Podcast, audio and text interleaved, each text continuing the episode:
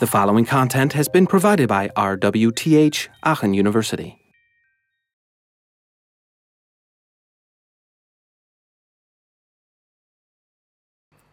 Okay, so um, a couple things um, that this is actually not news um, because you've all taken DIS1 or had a chance maybe to review the material in there if you didn't take the class.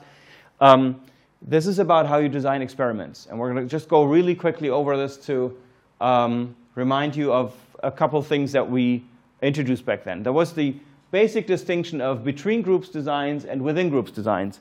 Um, and this is going to be what we will have a little exercise on here about. Um, as the, what it means, and these names are super easy to confuse, of course, right? As you probably might remember if you learned this for DIS1. Um, between groups means everybody is only taking one condition of the experiment. So between groups means you share basically experiment, you split it between different parts of the group, right? So you guys all do, I don't know, linear menus, you guys all do circular menus, right? Uh, or you all do like text entry via touchscreen, you all do text entry via keyboard. Um, and then that's a between groups uh, setup. If we may have more, of course, right? Uh, this, the, what I just described, so it's like an, an A-B setup where you say we've got two different uh, uh, situations, like the control group that uses the normal keyboard and the treatment group that uses uh, the touchscreen we want to evaluate compared to a standard keyboard. But there might be more. Maybe we have two new designs of keyboards and we want to compare it to the baseline of a traditional keyboard. Right? then you would have to split your users into three groups. That would be like one, two, three, and each group would only do one condition. Um, the great advantage, of course, is it's pretty clear if you over here only do one condition with the touchscreen, then you haven't had a chance to learn about the experiment or what we're doing with you know, the other keyboards, right? So we don't get learning effects, so nobody is better in one of the later treatments just because he's done the other conditions before. Um, you usually use this um, for things that are fairly basic cognitive processes. Classic example would be maybe um, you know, reaction time or something like this. Um, why? You know, tapping, dragging, or, or visually searching something on a screen. Why do we do it with these kinds of tasks? What do you think? What's the reason for that? What's a good reason? Why would you do these simple cognitive tasks in a between group setup? Or let's put it the other way around. What's the danger of between group setups? Yeah? Learning effects? Learning effects is not a danger of the between group setup because it's not happening, right? You know, between groups doesn't have a learning effect. You only do one condition. You don't learn between conditions because you only do one as one user. Yeah? Uh, that you set, um, have a bad sample and then one group is for some reason better at your task than the exactly. Exactly. Uh, you know, my standard example, I think we use this in DIS1 as well, is all the stupid people are sitting near the door. All these smart people are sitting near the window. And then I always get smiles from the window side. It's so cute. Um, so if that was the case, right, then splitting the group in between would mean for, for difficult, cognitive challenging tasks, uh, we would get, you know, a distortion of the results. But the general agreement is among psychology, among psychologists, that these basic cognitive processes, like you know, finding something on a screen, is something where people perform pretty much the same. Right? There aren't these huge individual differences um, between whether I ask you to drag an item from A to B or whether I ask you to do this. Whereas if I asked you know, if I split the group and said, you know, translate this from Chinese to Arabic, then probably there would be vast cognitive differences, right? Some people really know how to do this, others don't.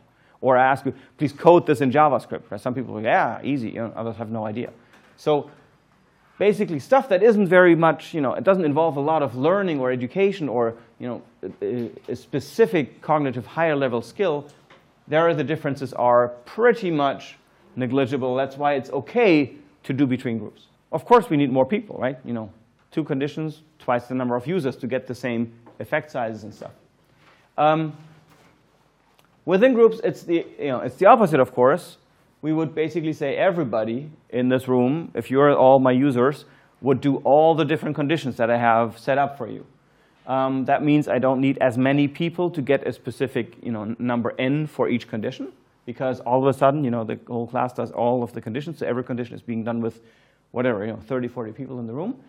Um, and the big advantage is, of course, if all the smart people are to the Windows side, it doesn't matter because you know you do all the conditions, right? So within your results, the, the differences in, in skills will cancel each other out.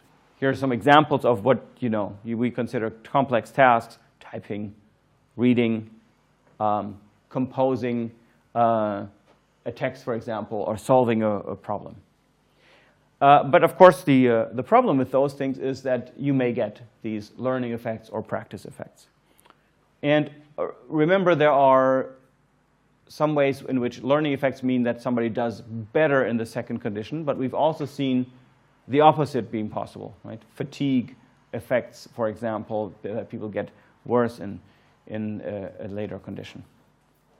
All right, so just to as a visual reminder here, uh, we've got two conditions, A and B. In a between groups design, we basically have some people who get the treatment A and some other people who get the treatment B, whereas in the um, within groups design, we manipulate the very, you know, we have these two conditions, A and B, but the same person gets both conditions one after the other. All right, so now if we do a within groups design and we have, let's say, type on a touch screen and type on a hardware keyboard, um, and we do it in this room, everybody does both conditions, we start maybe seeing these issues with learning effects. Let's say for a moment that we still want to do a within groups design because you know, we may not have enough people otherwise in our study. What can we do against the learning effects? Well, uh, we can change these things by, by sort of, or how should I this? We will, have, we will see a variety of different effects by doing these things in this particular order. If, for example, I said, okay, all 30 people in the room all do the hardware keyboard first, then you do the hardware keyboard exercise. And I say, okay, now everybody do the touchscreen keyboard exercise, right? And so you've done all done these two. And everybody, and I make maybe I even make you guys type the same sentence on both keyboards. By the time you get around to this touchscreen, of course, you know the sentence. You've read it already, you've typed it once, you know, you've got it in your short-term memory. So you're going to be probably, you know, this is going to improve your results on the touchscreen side. It doesn't mean that your touchscreen is going to be better, but it will be better than it would have been if you hadn't had the hardware keyboard first. So that's an example of something carrying over um, from a, an earlier condition. For example, um, here we have, you know, we have an example where you, you, test the first condition and then maybe your fingers hurt from, because the typing is really hard or something, or you have to do some weird uh, contortions with your fingers, then that would make you worse in the second condition. Or the example that I just gave, um, if you type a sentence and you remember it, then you are going to be having an easier time in the second condition. Practice effects, learning effects, you could say, always build up. And you could actually say a progressive, as a progressive error, if I first gave you the touchscreen condition, had you type a sentence, and then gave you the hardware keyboard condition, you would also have a learning effect, right? Because you, again, you know the sentence in the hardware keyboard condition. But this time you would be sort of benefiting the hardware keyboard condition. So a progressive error is something that happens simply because you gain experience, you learn something, you, you, you get something, that you learn something in the course of the experiment, um, and it doesn't matter in which order they are being done, simply the later ones are benefiting, for example, from the earlier ones. That would be a typical example for a practice effect, right? You've done it, you've learned something, the, the later conditions get better. Another example, a typical one would be fatigue. If all the different conditions are equally tiring, then the last one will have, you know, a, a negative effect on its performance because you've done all the others before, simply because it's tiring. You know, if things just take too long and your, your, your attention sort of, you know, wanders off. The, so these progressive errors, practice effects or fatigue, wh whatever they might be, um, are things that always happen simply because we make you do multiple uh, repetitions of the same thing in different conditions. Whereas a carryover effect is something where a specific uh, condition causes something. Let's say the hardware keyboard is really something that makes your fingers hurt. Then if you do the touchscreen first and then the hardware keyboard second, that effect would not come up because after the hardware keyboard, you're done with the experiment. Your fingers still hurt, but you're not asked to do another condition. Anyway, um, let's, let's think for a moment. These are, these are effects that change stuff, right? So remember what we said about validity of experiments. Which kind of validity are we, are we threatening here? What, what's getting, uh, what, what are we messing with in this example? Yeah? Internal validity. Why, why is it internal validity? Because we uh, changed the um, correlation between our variables. Uh-huh. Maybe. Possibly, right. We may be doing that. So it's not about external validity, meaning, you know, is our result applicable to a larger audience out there? Is it, you know, generally true for a, whatever, a broad part of the publica- population? It's about the question, are our results internally that we determine the differences between these conditions, what we get, are these actually going to be true? So we're messing with internal validity. What can you do against this? You should probably know this from, from DIS1, yeah? Everyone can have the keyboard um, designs in a different order, for example. Exactly. You have some people do the touchscreen first, some people do the hardware keyboard first, right? Uh, that will fix things, and that's called counterbalancing. So you basically, this is a very, gen, you know, this is a very general example of how to do that. Uh, you just balance things out across conditions. In the simplest example, two conditions. I'll have you guys first do the touchscreen, then the hardware keyboard, and the other half of the class do first the hardware keyboard, then the touchscreen. Problem solved, for the most part. Um, if the effect of the order is really, really major, it will still be a problem because the order effect, and this I'm, I'll ask you to consider this from a mathematical point of view for a second. Um, if the effect of the order is really, really big, then it will sort of cancel out or be, you know, it will make the actual effect you are trying to measure disappear in the noise, right? So if you're like five times faster in the second condition uh, because of the learning effect, then I'm going to have a hard time seeing anything useful in the data, even though I'm balancing things out, right? I'm just washing out the small differences that I'm looking for. But in general, uh, you know, counterbalancing can take care of the order effects. Um, yeah, go ahead. Uh, maybe sometimes counterbalancing uh, could not work, I guess, because um, there's only if you if you have uh, two actions that relate only in one direction. For example, you have like for a really stupid example, you Yeah. have a question, Yeah. you give them the answer first, Yeah. and the question, then obviously in this direction it will um, it will yeah, influence Yeah. the, the result drastically. But in the other direction around, if you give them the question first and then the answer, it will not influence it, uh, influence the stuff at all. So Ah, uh-huh. that stuff maybe there you have some relations where, where, where you can't counterbalance because there's no in one direction there's no um, learning It- learning effect or no, nothing that, that can counterbalance the other. Okay. Do you have a, a, a more realistic example that, that inspired that, that, that thought?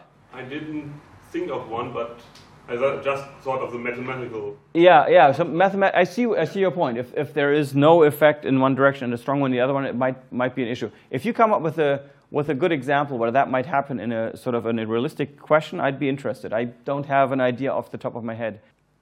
Just real quick, Latin square, uh, again, covered in DIS1, uh, in which you basically say if you have more than two conditions, in this case we have, um, for example, one, two, three, four, five, six different treatments that we want to do.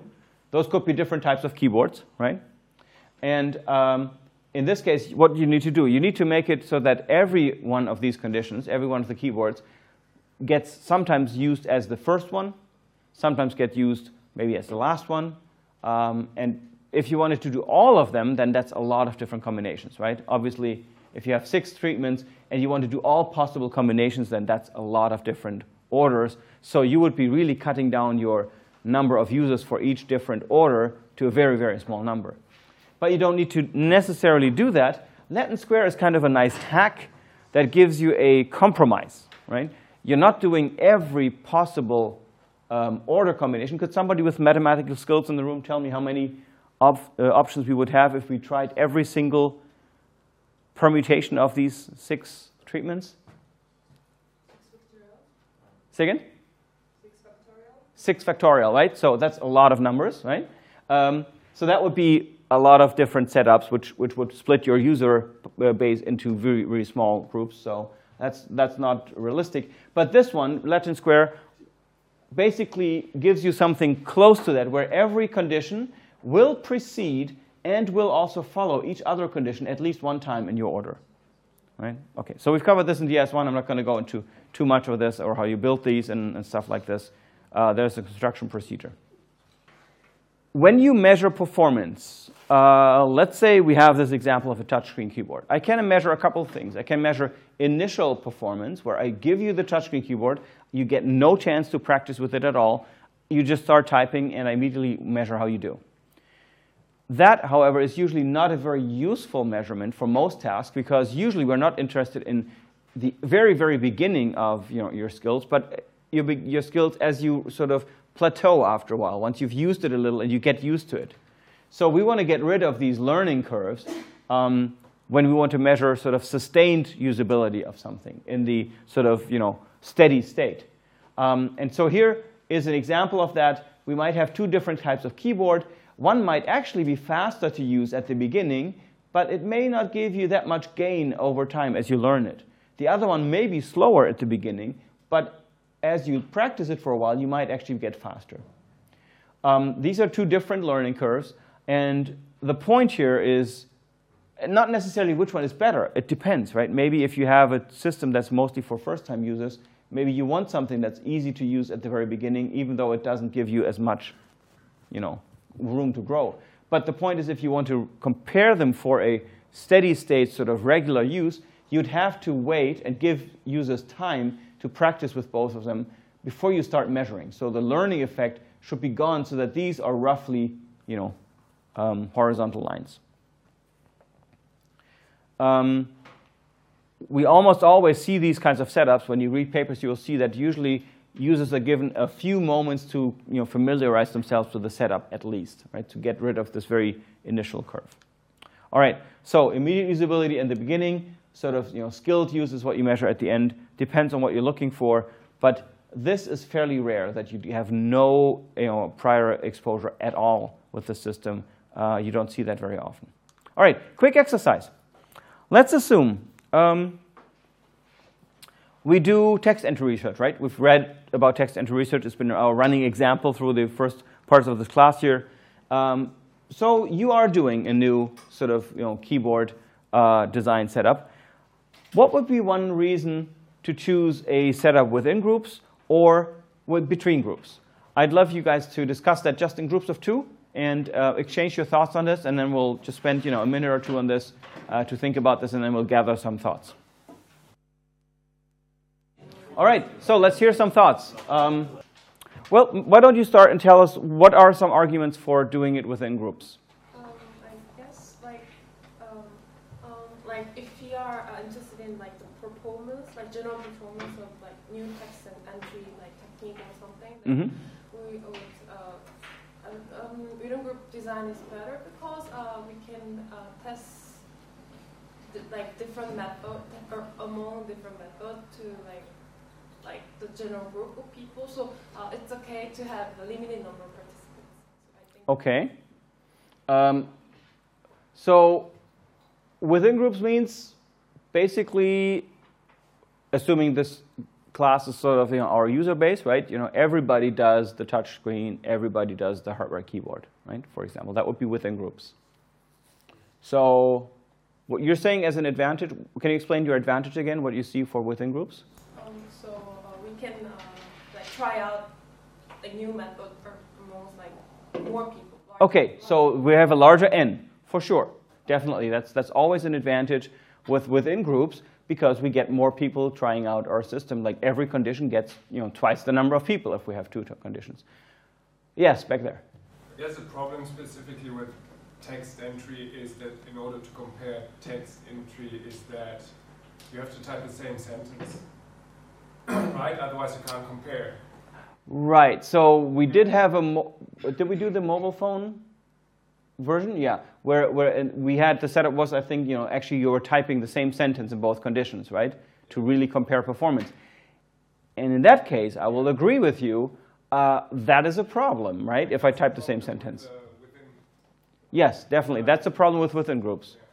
Because then you have seen the sentence already, and by the time you type it again, uh, you are already aware of the sentence, so you're going to be faster typing it. Um, but maybe you don't have to type the exact same sentence.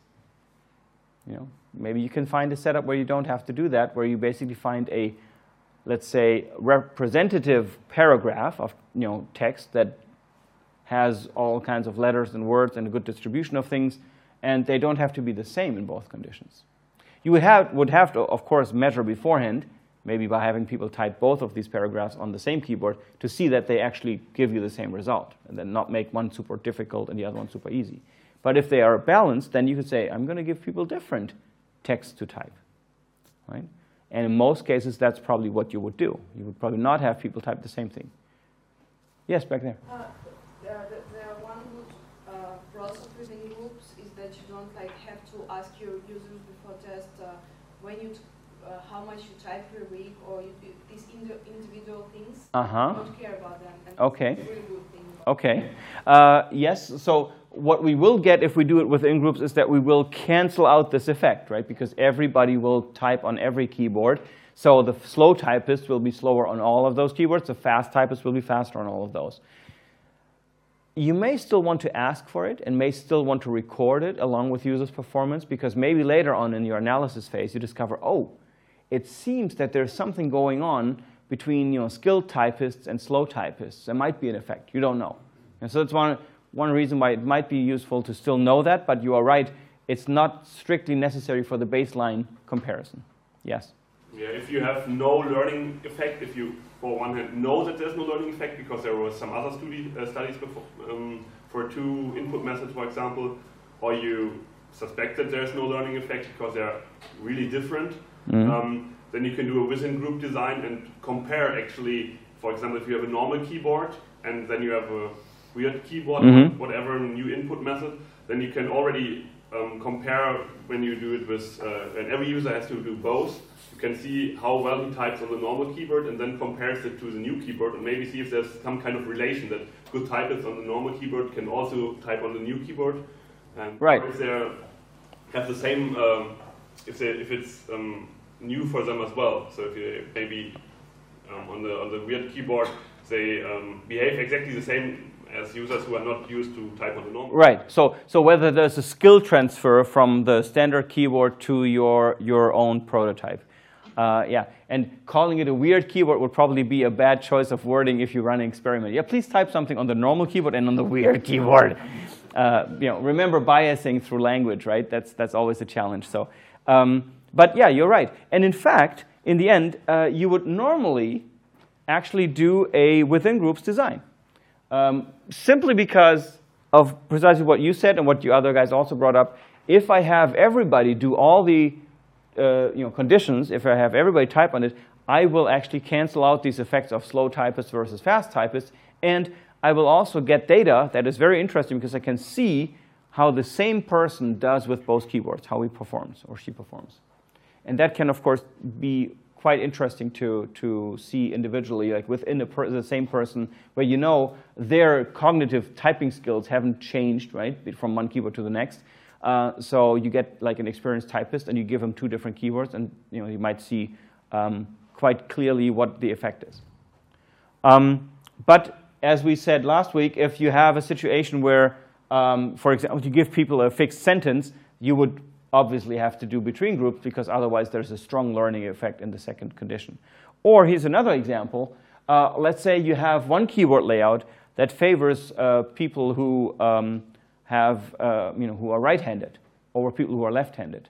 And if that was the situation, then it wouldn't make sense to test, um, you know, the keyboard with left-handed people because they would perform really badly with it, right?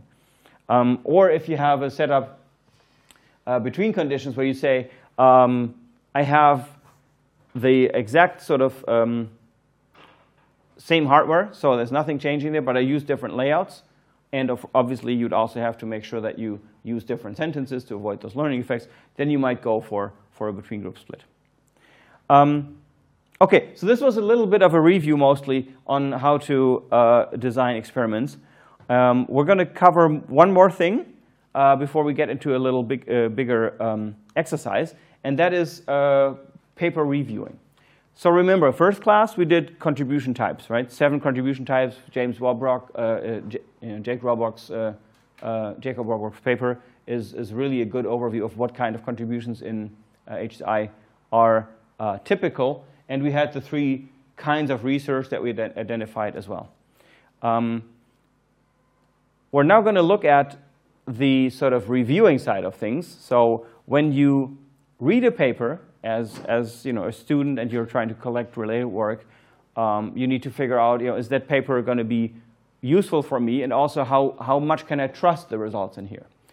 Or if you are a reviewer, because you know, you're an expert in a certain field, you've worked in the field yourself for a couple years, and you start getting papers from other people, submissions from other people that are being submitted to conferences, and you are being asked by the conference organizers to review that paper to decide whether it should be published, right?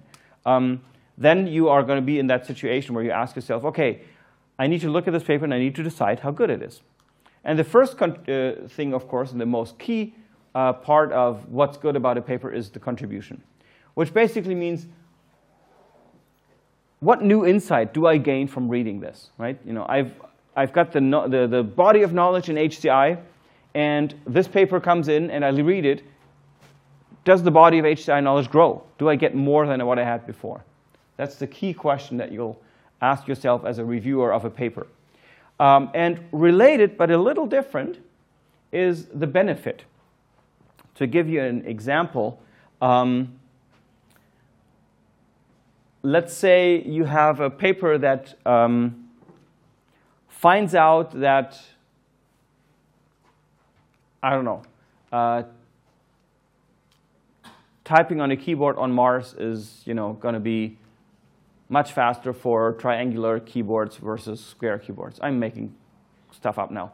Um, you may be able to clearly prove that and, and show it in your contribution, but the benefit of the community at this point might be limited because eh, we're not going to go to Mars for a, for a while. And unless there is some other interesting insight to be gained from this, you may find that you know, the actual benefit for the, for the key community that you're addressing here is a bit limited, like what, what you can actually sort of do with the results.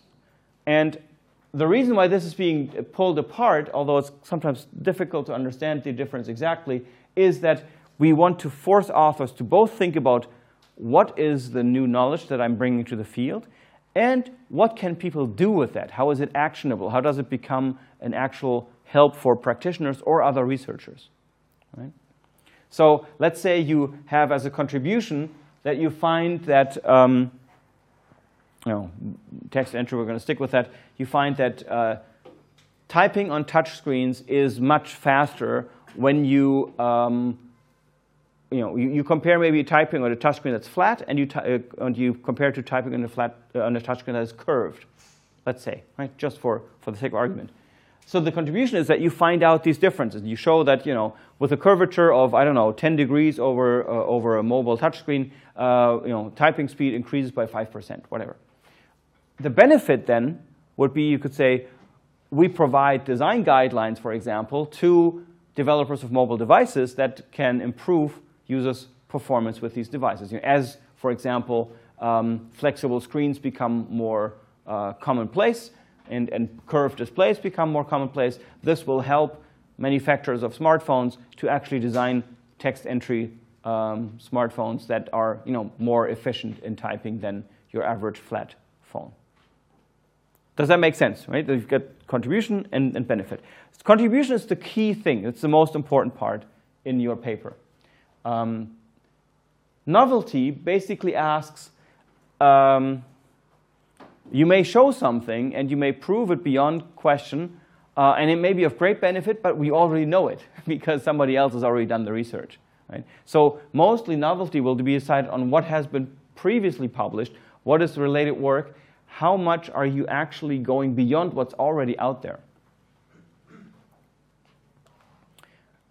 Then validity basically asks, is what you are claiming properly backed up? You know, I may say, typing on, you know, curved keyboards on touchscreens is, is you know, 50% faster than on a, on a flat one. And I claim this because I tried it the other night. I typed a couple sentences on a curved keyboard prototype that I built for myself. I'm not going to show it to you, dear reader, but you got to trust me, that's true. Well, so that's a claim, but I'm not really backing it up with anything that you, hopefully, would find trustful, right? Because that's not, that's not the way that you, know, you can prove scientific facts, or at least back them up. Proving is always a hard, um, you know, is, is, a strong word because we always have the um, option with you know all these p-value testing and, and, significance testing that it might still be true that you know your hypothesis is not actually um, valid, but the likelihood of that is getting smaller and smaller. So anyway, so validity tells you how well is the paper backing up what it's claiming, it says. And then finally, applicability, that's really related to, uh, it benefits in a way, um, you could say somebody submits a paper on, on mobile touchscreens, but he sends it to a, a conference that is all about interacting with wall displays. So you might say, yeah, this is great research, but you know, you are missing the audience in a way, right? You should send this to a different audience. They might be a better fit for that paper. And then finally, um, not to be underestimated, although it comes last, is format. What that means is basically how well is the paper written as a, an, you know, as a technical text. Um, how well is it laid out? How clear are the figures? Um, sometimes people send you the most amazing ideas, and the description of it is so chaotic, or you know, you can't read anything in the diagrams because they use like a six-point font in their figures, um, or the figures are all like black on, on, on gray, you know, so nothing to see. Um, or the, the, the, argument is being is, is jumbled. It's all in there somehow, but it's not structured in a clear way. That can have a major impact, probably more than it might maybe should have, but it does have a major impact on your likelihood of a paper to be accepted. So as an author, put on your author set for a second, you should always make sure that you don't leave anything to desire in this last part. Because let's be honest, this is high school stuff, right? Everybody should know how to write a clear text, how to lay out a paper, how to write text that is you know, properly readable, and how to draw figures that are you know, legible and that, are, that make sense. So this is, this is easy to learn. You read a book on you know, technical writing, and it will explain the last you know, um, secrets of that to you. And every discipline has its own sort of preferences here, right? So you'll have to look at how do people write papers that, for example, HCI research papers at CHI, that get accepted and that get like the best paper award. Those are like the, the stellar examples, prime examples that are like the top 1% of papers that uh, have been submitted to the conference. So look at a bunch of those and see how they work, how they structure their stuff, how well they're laid out, what they pay attention to. You can learn from that. You can learn a lot from that. All right, so let's assume now, put on your reviewer's hat, you got a paper in front of you, okay?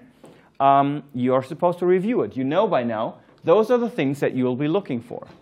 How do you actually write a review? And I'll talk you through this because this is what you know, we, Noor, our other students here, myself, do a lot. We get papers from other researchers, our peers in the international community, and we have to look at them and review them. And you want to do, good, do a good job because you know, somebody else's academic career may well depend on how well he does with this paper. So how is a typical review uh, structured when you look at a paper? And we're going to use the example from CHI. right? so the actual top conference in the world on HCI research, um, on academic research in this field. How do they structure their reviews? The first thing is that you will have to give the paper that you are uh, reviewing, in the end, an absolute rating. Uh, you'll have to give it a point rating saying one is a definite reject, up to five points is a definite accept. This is exactly the opposite on, of the German school grade system, so don't get confused. Say like, awesome paper, I'll give it a one. And then the authors are like, oh.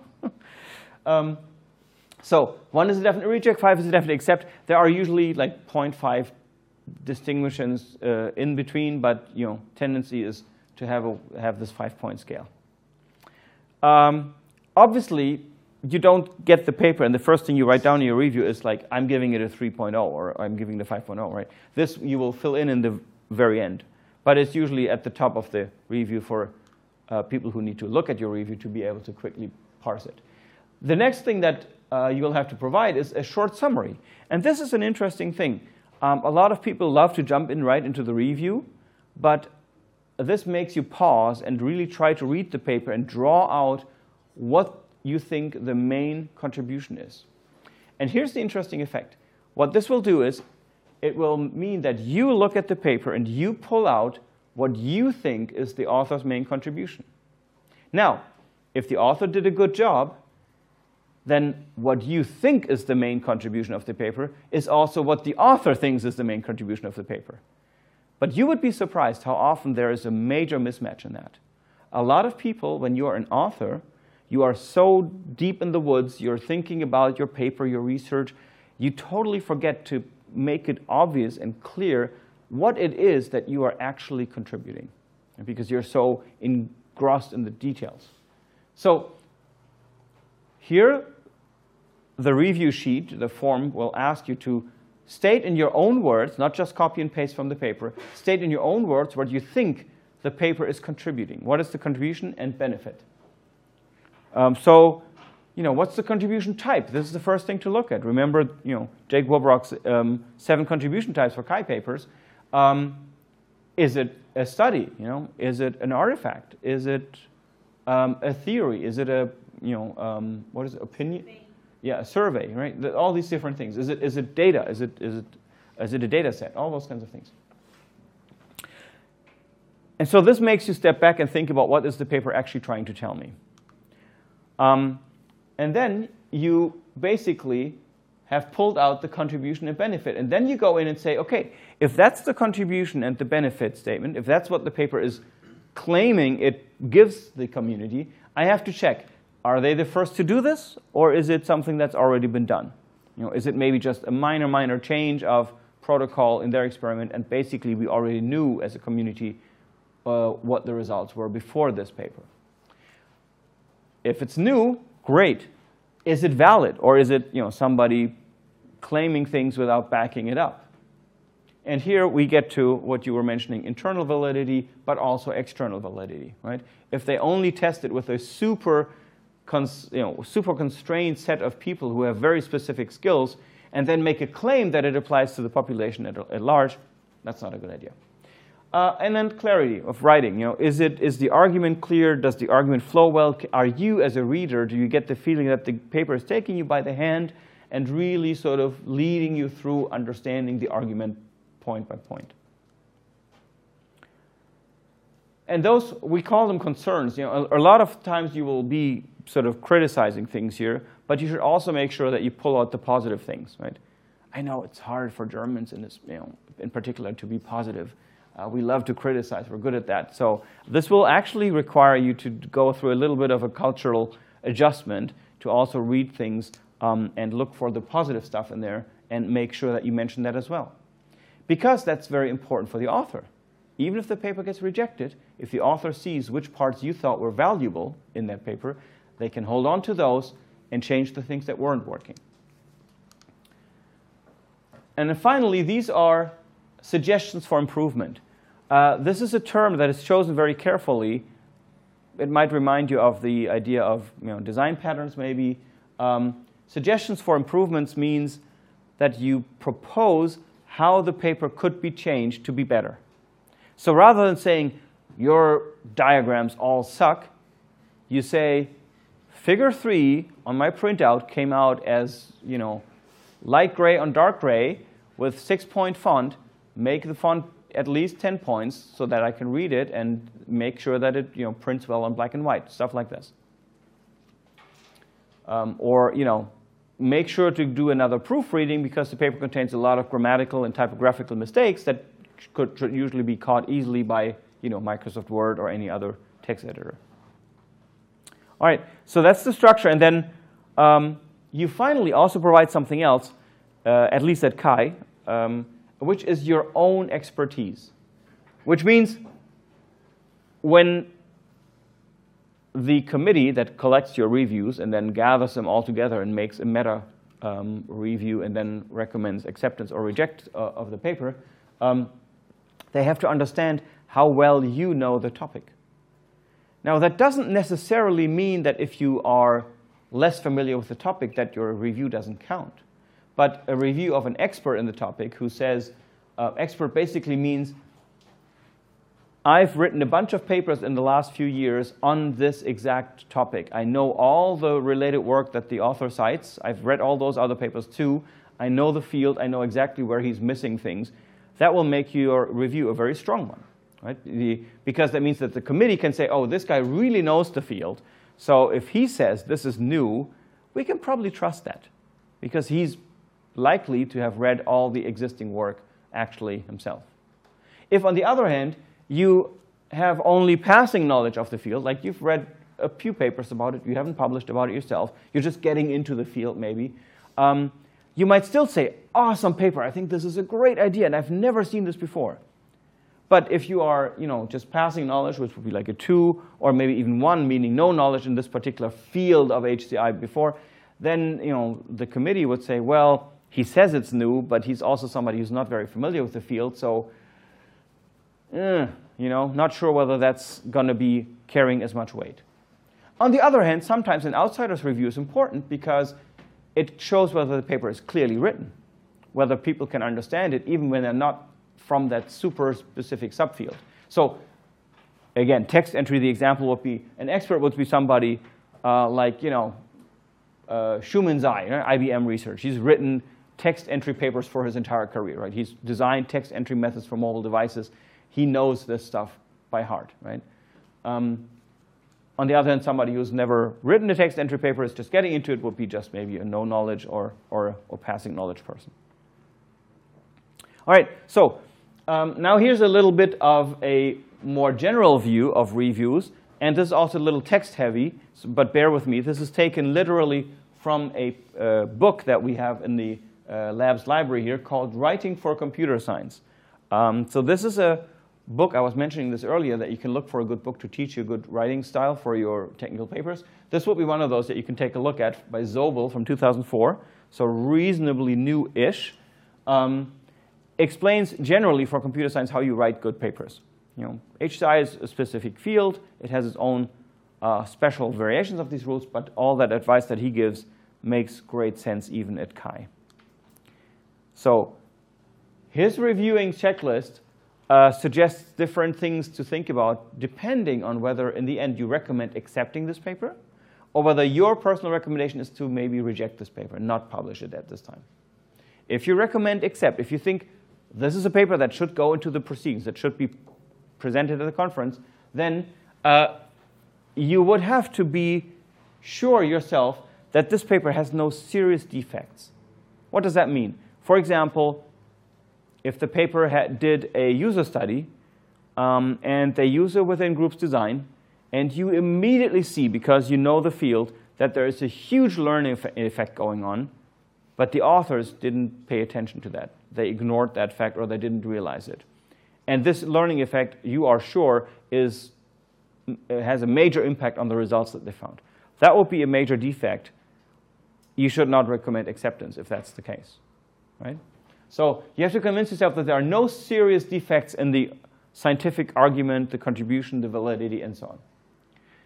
Then you've convinced yourself so now you need to write your review to basically be a proponent, you know, a supporter of the authors. And you write your review to convince the editor or the program committee, whoever you're sending your review to, um, to accept that paper. Because remember, typically your review, review doesn't go directly back to the author. Right? It's not a one-on-one. -on -one. Your review typically has been commissioned by somebody, the editor of a journal or the program committee of a conference like CHI, and just, so you're sending your, your reviews to those people. Um, this is also making sure anonymity. Right? You as a reviewer will not be known to the um, authors, and the authors will typically not be known to you. Um, so you explain, why is this original? Why is this, what's new here? Um, what convinced you that this is valid research? How is their uh, you know, validation of their claims uh, convincing you? Uh, and you know, what do you like about the clarity of the, the structure of the paper? There's probably, I mean, there's always some things that you think could be improved, right? There's, I've never, I think, ever had a paper where I've had no suggestions for improvements, and even if it's just small typos here and there. Um, so you make any suggestions that should be made before it appears in print. Um, if you recommend acceptance based, it depends on what conference you have. At CHI, you have a little bit of control still over what happens after recommending acceptance uh, because authors are still required to submit a final version that gets checked before they actually make it into the proceedings.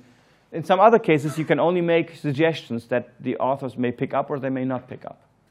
Um, so if possible, you shouldn't just say, um, change the diagrams, but you should change, say what to change it to, right? You make them, make the font at least this big or, or change the description of, um, there might be something in there that, um, I don't know, describes a, a, technical detail and you don't understand it. So tell them what it is that you didn't understand and what kind of definitions or explanations they would have to give so that it would make sense to you.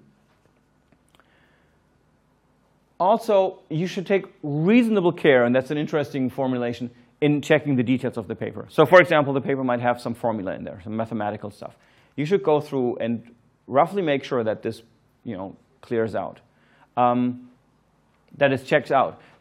You can't we can't expect the reviewer to spend more time on the paper than the author spent on the paper, right? So if you clearly see something's very sloppily written, lots of mistakes, not, you know, sentences end in the middle uh, of the sentences and stuff like this, of, uh, of the sentences and stuff like that, then we don't expect the reviewer to spend much more time on it. But if it is an acceptable paper, then you should make sure that what's listed there um, checks out.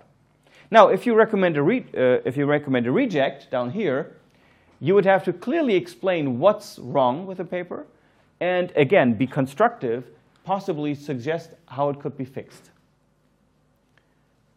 You need to indicate which parts of the work are useful, which should basically be kept, and which maybe should be discarded. Sometimes there's something really valuable in the paper, that you think should be kept and should be passed on to a future su uh, submission for another conference, and other things you think, oh, those don't make sense because it's you know, replication of prior work. We don't need that part. Again, since you are recommending reject at this point, you don't need to go as much into detail about you know, typos and stuff, um, but you'd still be expected to check the paper to a reasonable level of detail. Rejects are tricky. Why? Because it's devastating to the authors, right? Imagine yourself having written a paper, and we've been through this many times here at the lab. You write a paper, you spend months of your research time working on this, writing it up, you think it's really, really good, you send it in, and it gets rejected. Sometimes, you know, just barely under the, under the bar. At that point, what's really, really helpful is to get a review that is helping you to improve your work. Right? Not just telling you, uh, not up to the conference's standard and you know sloppy writing, blah blah blah, but actually tells you what specifically you should change. And good, uh, good reviewers are hard to find, but um, if they do their job well, then it's one of the most valuable things you can get for your research. Whether you get accepted or rejected, a good review is a good review.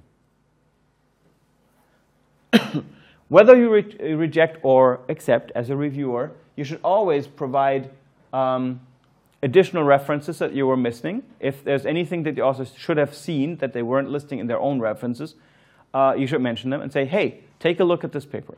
It's so hard to get a complete overview of the research in the field these days because the knowledge is just exploding, right? You know, every um, day we get new papers in HCI written somewhere, and it's hard to keep, keep this view complete. A reviewer, as a reviewer, you can add to the author's understanding of the field by giving them additional pointers.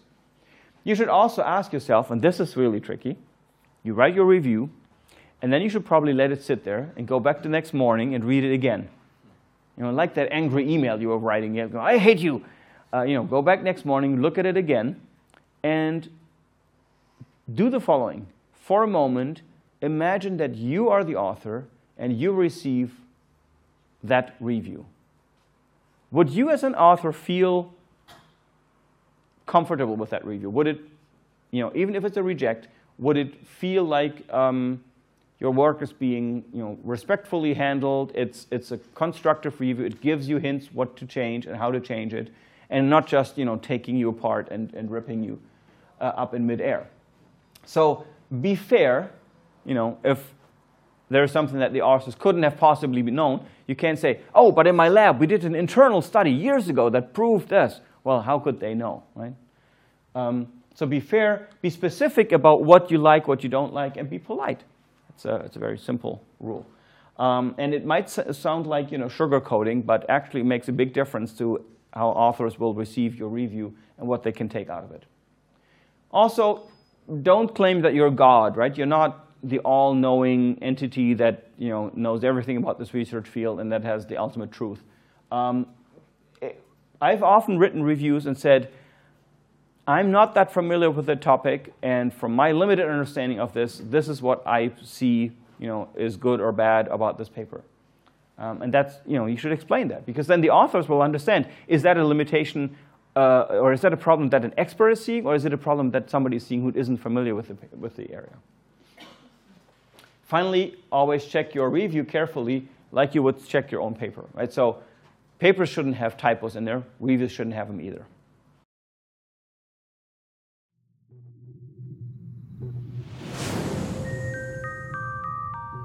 This content was provided by RWTH Aachen University.